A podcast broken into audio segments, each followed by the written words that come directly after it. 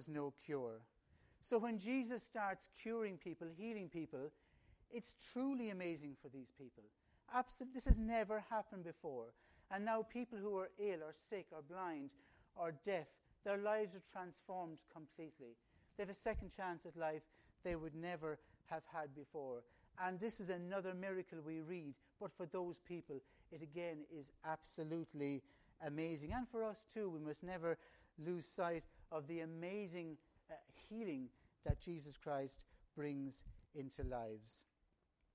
Blindness was common enough um, in those days.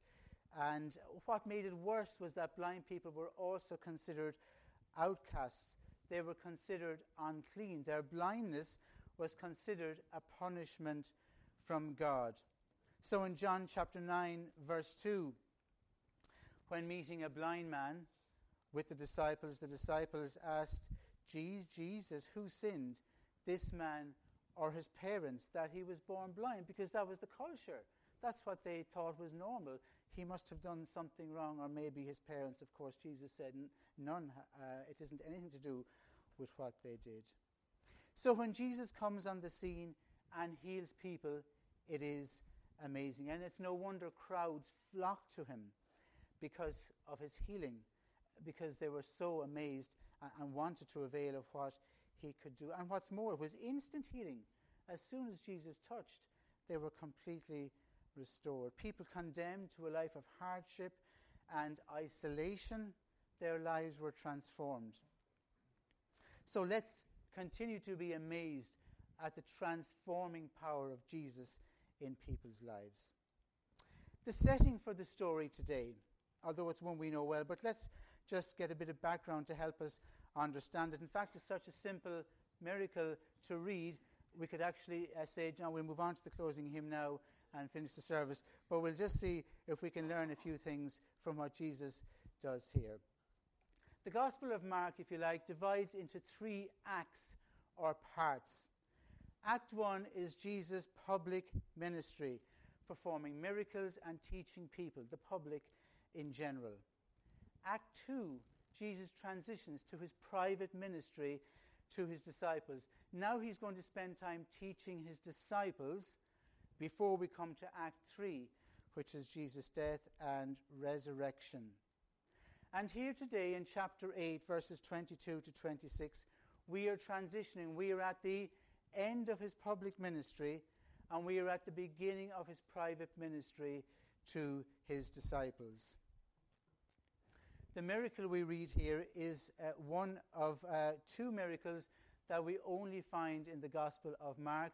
They're not found in any of the other Gospels. So there's this one here today, and then the healing of the deaf, mute man in chapter 7. Very similar in how it happens to the miracle here. This miracle today was the last miracle performed by Jesus in Galilee. It was the last public miracle to the Jewish people before he left that area to move on away from Galilee, away from the Jewish people, and eventually to Jerusalem and to the cross. The town we're in, Bethsaida, was even close to the Decapolis, which was a Gentile area, so it was considered a fringe Galilean town and an indication of Jesus moving away from the Jewish people. So the miracle bears some weight then because of when it happens in Jesus' life. It's a miracle then because it's at the beginning of his teaching ministry to the disciples. It's a miracle to teach the disciples something, and therefore to teach us for his disciples this morning. Out of interest, three of the apostles were from this town uh, Peter, Andrew, and Philip. Bethsaida means uh, house of fishing. It was near where Jesus fed the 5,000 men, plus women and children, so maybe 20,000 people in total were fed. So the people who lived here were very familiar with Jesus. Many of these people in this village would have been fed by him at that time. They will have seen his miracles and certainly heard of his miracles and heard of what he said. And so, as he arrives here today at the end of his public ministry, it's inevitable somebody hears Jesus is coming. and they bring this man to him in verse 22. They came to Bethsaida, and some people brought a blind man, and they begged Jesus to touch him.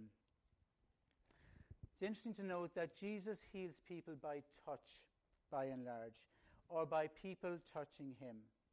Jesus touches the untouchable people. That is good news for all of us. In chapter 5, uh, Jesus took the 12 year old daughter of Jairus by the hand and said, Little girl, I say to you, get up. And she did. There was touch. In chapter 6, verse 56, we read, As many as touched him were made well.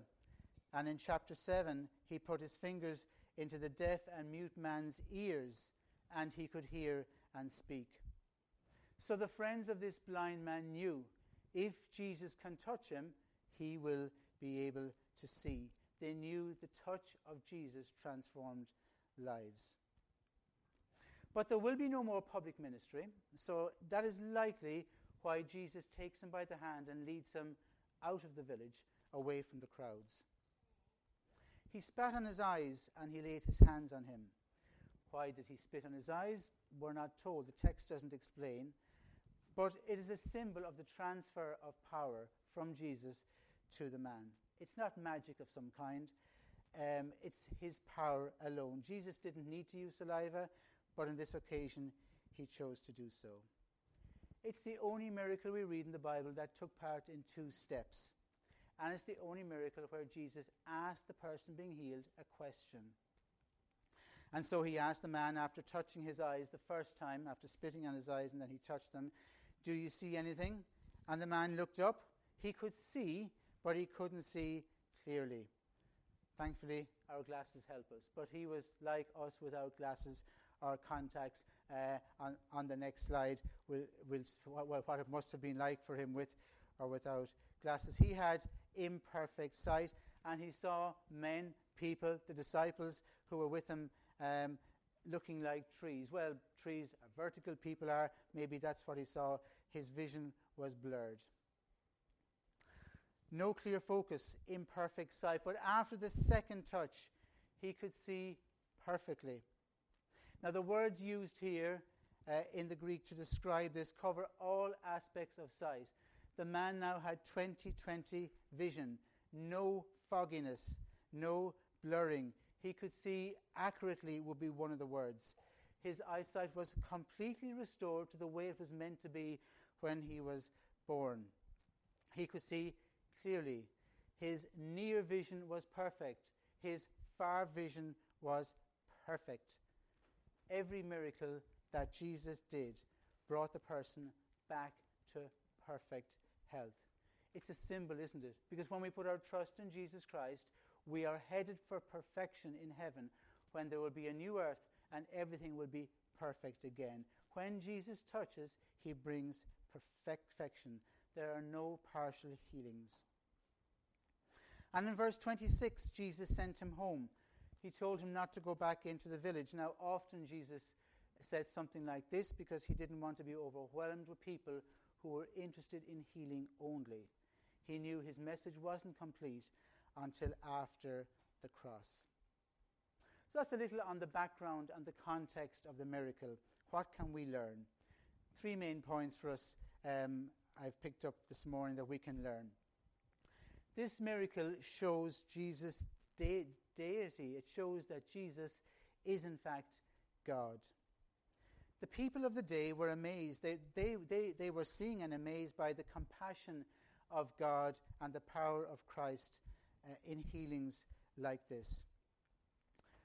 They were living, as we said, in a day when no one was cured of anything. Jesus comes along and he touches people and they are healed. And this blind man sees. We have records in the Bible of these real life events. This happened. It was a real event in history and in time with real people involved. For Mark, who wrote the Gospel, Peter was the source. Peter was the eyewitness. Peter saw it. He told Mark what he saw. Mark wrote it down. And the record is there for us today. This miracle is another, if you like, if I can use the title of the book by Lee Stro, Strobel uh, in the case for Christ. When we're building up a case for Christ in our minds and in our understanding, we look to miracles like this and we say, This man, Jesus Christ, lived on earth. People saw him and saw what he did. They saw he restored the sight uh, to this man by touching his eyes. It is a historical fact. Jesus confirms who he is later on in Mark chapter 14, verses 61 and 62. And again, we read The high priest asked him, Are you the Messiah, the Son of the Blessed One? I am, Jesus said. He shows that he is the Christ, the Son of the living God, the Messiah, by doing a miracle like this. He confirms his own words. Now, no one to this point in the gospel has ever said yet, You are the Messiah, you are the Christ. And Jesus was wanting his disciples to understand and to see and to make it real in their own minds. That confession comes on the heels of this miracle, and we'll look at that next week. So, this is the final, the capstone miracle Jesus did, so that his disciples would be led to understanding and making the confession as to who Jesus was. Now, what does that mean for you and I? What's the significance of that? Jesus wants us to know that He is God. When people challenge you on what you believe, on faith in God at all or in general, when doubts creep in, and Satan will send doubts uh, into, into our minds to, to stumble us and to question our faith, remember this miracle and the other miracles that Jesus performed because they are facts that happened. And we can use them as tools to affirm my belief that Jesus is the Son of God, that Jesus is God Himself, and that my faith in Him is secure. My faith in Him makes sense and is right. Thank Him today and every day that Jesus is God's Son who came to this earth as a man so that we could have our spiritual sight restored. Secondly, we can learn that this miracle shows what Jesus' kingdom is like restoration to perfection. That's what the kingdom of God is like. Now, the disciples were wondering at this stage what's happening with this kingdom that Jesus told them about. Where was the power and the glory that they expected they might see? Where was the salvation of Israel and the nations? It didn't seem to be happening around them. But we read in Isaiah 28, verse 19 In that day the deaf will hear the words of the scroll, and out of gloom and darkness the eyes of the blind will see. And in chapter 35 of Isaiah, verse 5, then will the eyes of the blind be opened, and the ears of the deaf unstopped. This was happening literally before their eyes. They just didn't make the connection to what Isaiah had said. But here it was the blind were being made to see, the deaf were being made to hear. At one stage, John the Baptist even had doubts as to who Jesus was. Amazing, isn't it, that John the Baptist would have had doubts, but he did. Uh, he too wasn't seeing the kingdom of God develop in the way he expected or thought or was led to believe it might happen. And he wanted to check for sure. And he asked some of his followers to ask Jesus. And we read in Luke 7 20 to 22 when the men came to Jesus, they said, John the Baptist sent us to ask you, Are you the one who is to come, or should we expect someone else? Now, Jesus' reply was unusual, not what we might expect. He said, Go back and report to John what you have seen and heard. And what did he say? The blind receive sight, was one of the things he said. Jesus was saying, Well, that's evidence that my kingdom has come. The disciples couldn't grasp the blind being made to see. And of course, for us, that translates to the spiritually blind being made to spiritually see. That's what the kingdom of God is all about, not what they thought, which was a physical reign of a king in Israel at that time. Restoration to perfection, restoration of spiritual blindness. The truth is that without personal faith and trust in Jesus, we are blind. Spiritually, we are blind. But his kingdom is here. We're living in his kingdom now, and we can be part of the kingdom of God through faith in Jesus and what he did on the cross by dying to take the punishment for our sins and make us perfect, completely healed of sin in the eyes of God. Now, that is truly amazing. And when we think of the amazing miracles Jesus did, this one caps them all. It is amazing that I could be seen by God as perfect because of what Jesus has done, because of my faith in Him. It is amazing. God looks at us if we're believers this morning for all our sins and our faults, and He sees perfection if we're trusting in Jesus. Isn't that amazing? All that sin and wrong that you and I have done, or carry, or have guilt about, in actual fact, if we've sought His forgiveness, God doesn't see it. He doesn't see it. He sees perfection. He sees the perfection of His Son in our place instead. That is true, perfect restoration. When we place our trust in Jesus and we believe in Him, we see clearly. We have 2020 vision in seeing our greatest need and the source of everlasting peace. When we are in Jesus' kingdom, we can already in this life experience so many of the benefits of what kingdom life brings. Jesus touches people still who put their trust in him. He touches us. He is the touchable Savior. God is not indifferent to us or to our needs. He's not detached from our reality. Hebrews 4:15 says, "For we do not have a high priest who is unable to empathize with our weaknesses." Are there things in your life today, in my life today, that need healing, that need to be sorted, that need the touch of Jesus? Ask for his touch. Ask for his touch. He never, never turns anyone or any request away. He is the compassionate, touchable Savior, and that is such an encouragement today and as we go into a new week. Now, why did Jesus heal the man in stages? Well, it certainly wasn't that he hadn't the power to do it correctly the first time.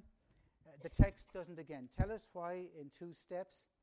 But knowing that Jesus was teaching his disciples here, maybe he wanted them to see that their, their journey to perfect sight was a gradual journey.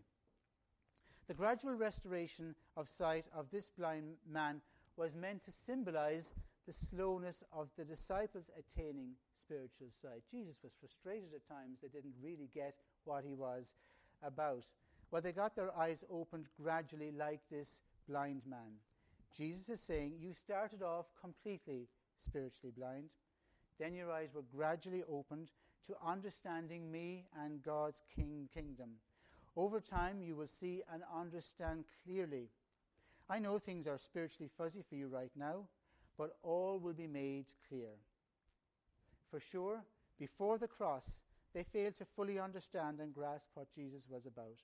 But these are lovely words to read after Jesus rose from the dead and he met some of the disciples on the road to Emmaus in Luke 24. Then their eyes were opened and they recognized him. Their eyes were opened and they recognized him. In an act of infinite compassion, the Lord Jesus miraculously gave the disciples eyes of faith as he does for every sinner, every one of us whom he saves, so that they could clearly, so that we could clear, can clearly comprehend truth. They for the first time, we for the first time, when we put our faith in Jesus Christ. And so it is for us when it comes to salvation, when we first believe in Jesus. We do receive 2020 vision for understanding that we are sinful and need the forgiveness of a Savior so we can have our relationship with God restored. We understand His grace and mercy, but there's so much, isn't there, that we don't understand. And among other things, we think of the terrible earthquakes of this week. We just cannot understand or comprehend. And, we, and as John rightly said, people say, Where is God and all this, and there's no easy answers. And there's so much of what happens in our own lives we don't understand. But we take encouragement from the words of Paul and from, the, the, from what, what we see as this blind man is healed in parts here today. Because in 1 Corinthians 13, verse 9, Paul says, For we know in part, and we prophesy in part. That's where we are now. But when completeness comes, when one day we will be with God in heaven, what is in part disappears. And in verse 13, For we now see only a reflection as in a mirror then we shall see face to face. Now in part, then I shall know fully, e- even as I am fully known. We take encouragement. One day we will understand. One day we will have perfect 2020 vision in everything.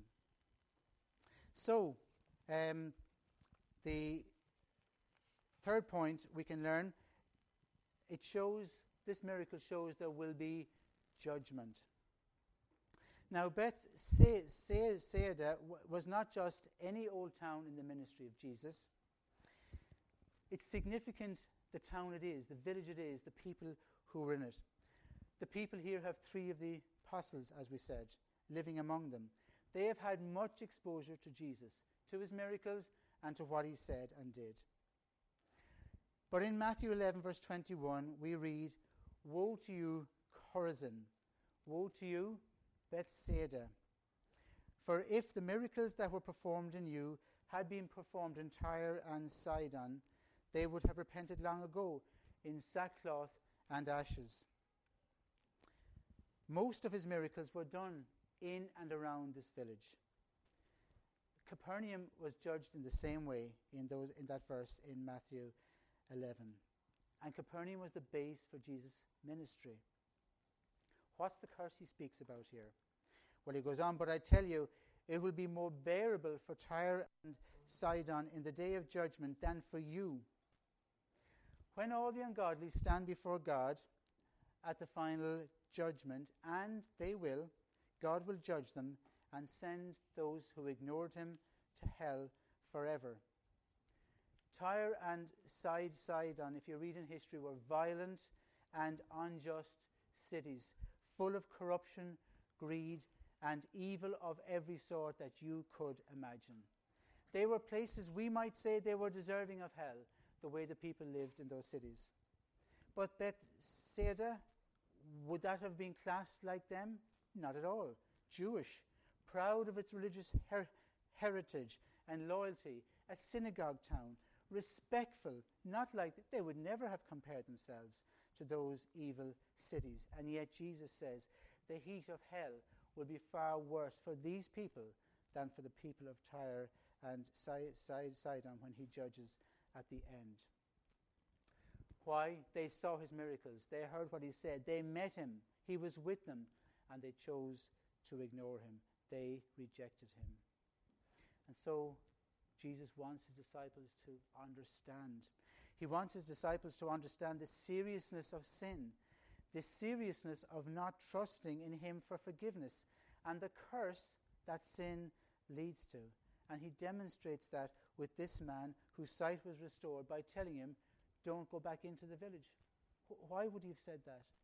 Don't go back in. Well, maybe he didn't want more crowds for healing, but I think more likely the reason was they have had their opportunity. They have heard what I have said.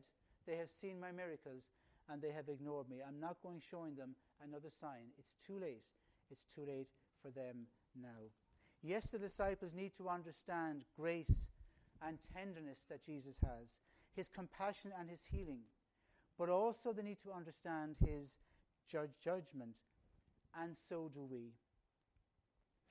These people who brought the blind man here to Jesus, they had already witnessed what he had done. They had heard how he had fed the crowd. They had seen or heard of his miracles.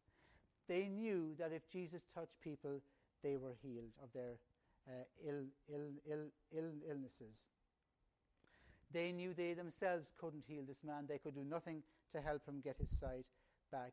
But they believed Jesus could. And they brought him to Jesus, who healed him and gave him back his sight. The lesson is there for us. We need to bring people who need spiritual healing to Jesus because there will be judgment. And those around us in our communities and, and our society who don't know Jesus this morning, who haven't put their faith and trust in Him, there will be judgment and there will be hell, hard and all as that sounds, but that's what the Bible teaches us. And we need to be aware of it.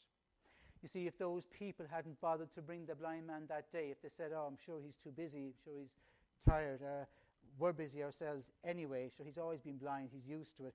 If they hadn't bothered, that man would have continued to live an isolated man, isolated from society in dark darkness, and presumably, presumably we don't know, that man put his faith in Jesus that day because of his healing.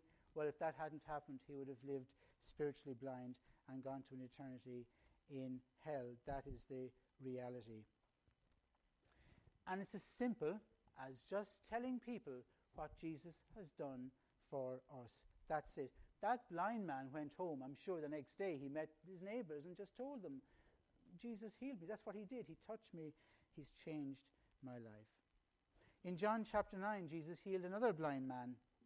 And the Pharisees were at that time trying to find grounds to accuse him. And they peppered the man with questions to see if they could find a flaw. And then in verses 24 and 25, uh, we read A second time they summoned the man who had been blind. Give glory to God. By telling the truth, they said, We know this man is a sinner. He replied, Whether he's a sinner or not, I don't know. One thing I do know I was, but now I can. And that's amazing, isn't it? And that's it. Let us learn from him. We're telling people around us, I was blind spiritually, but now I can see. Jesus has given me spiritual sight.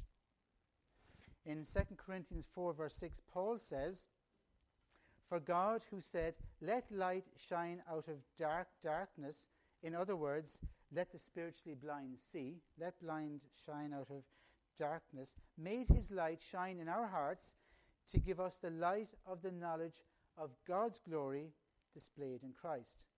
That is, he has given us 2020 vision we now see, and we want others to see as well. But he goes on in verse 7. This is really encouraging. But we have this treasure in jars of clay to show this all surpassing power is from God and not from us. Now, do you feel like a jar of clay, brittle and easily broken when it comes to sharing your faith? I do. We all feel nervous. Could I do it? Um, is it going to be too hard for me? Well, the fact of the matter is, that's who God wants. That's what He says here. He wants jars of clay. He wants vessels who are weak. Why? Because He wants the glory to go to Him. And God is saying to you and I this morning, give it a go. You step out, and I will speak through you, and my power will be shown. So we don't need to be experts or trained or anything like that, although that's all helpful. We simply need to go tell because we're jars of clay and his power will be revealed.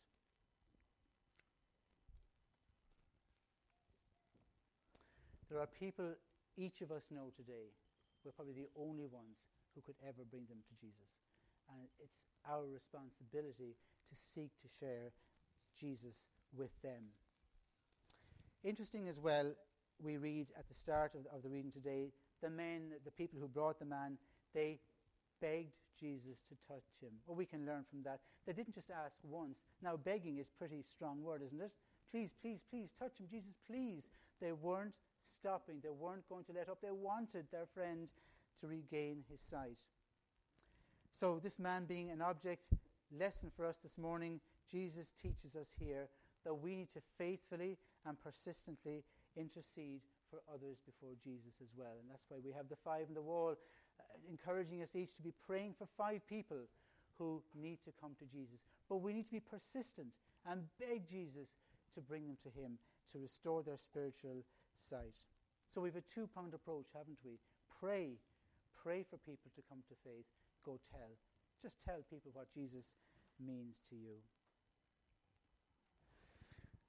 John 1, verse 9, and to finish this beautiful verse, He is, as the Apostle John describes Him, the true light which, coming into the world, enlightens every man. I love that song we just sung. Open the eyes of my heart, Lord. We want to see Jesus. We've got to seek Him. When our eyes have been opened, we want to move to clearer vision. Yes, we've had that 2020 vision when we come to faith, but as we walk through life, uh, understanding God and Jesus more in our lives is what we want. So look for him. Open your eyes, open my eyes to find him and to seek him. And I want to finish with these lovely from Sundar Singh, who was a, um, and Paul has often told us about him. It's a wonderful story. Um, he's known in his lifetime as India's most famous convert to faith. Sundar Singh, he lived from 1889 to 1929. This Hindu came to faith in Jesus Christ, and he writes much and had amazing experiences in his life. So he writes in this book here, this is some of the wisdom of him, and he's answering questions being asked of him. Seeker, who's the person asking the questions, you speak of discernment. Can you explain further what you mean? And in that answer, he goes on to say he wants us to meditate, to spend time in God's presence. In prayer, light streams out from God. Light helps us see better, isn't that true? In prayer, light streams out from God, illuminating and guiding our innermost con- con- con- conscience. If we spend more time in God's presence, we can recognize the relationship between the visible and invisible world ever more distinctly and clearly. 2020 vision comes in His presence. Time in God's uh, time spent with God provides the atmosphere for us to grow and fear and love of God, so that these impressions are refined to contribute to our spiritual bliss. When we meditate, the true condition of the soul is exposed, and God can reveal our failings in order to heal and bless us. Let's seek Him uh, and let's ask Him to give us clear vision as we live for Him day by day. Let's pray together. Father, we thank you again for your amazing power. Thank you for your power in transforming the, the, the life of this blind man by your touch. Thank you so much that when you touch our lives and we put our faith in you, you give us spiritual sight. We see clearly our need of you.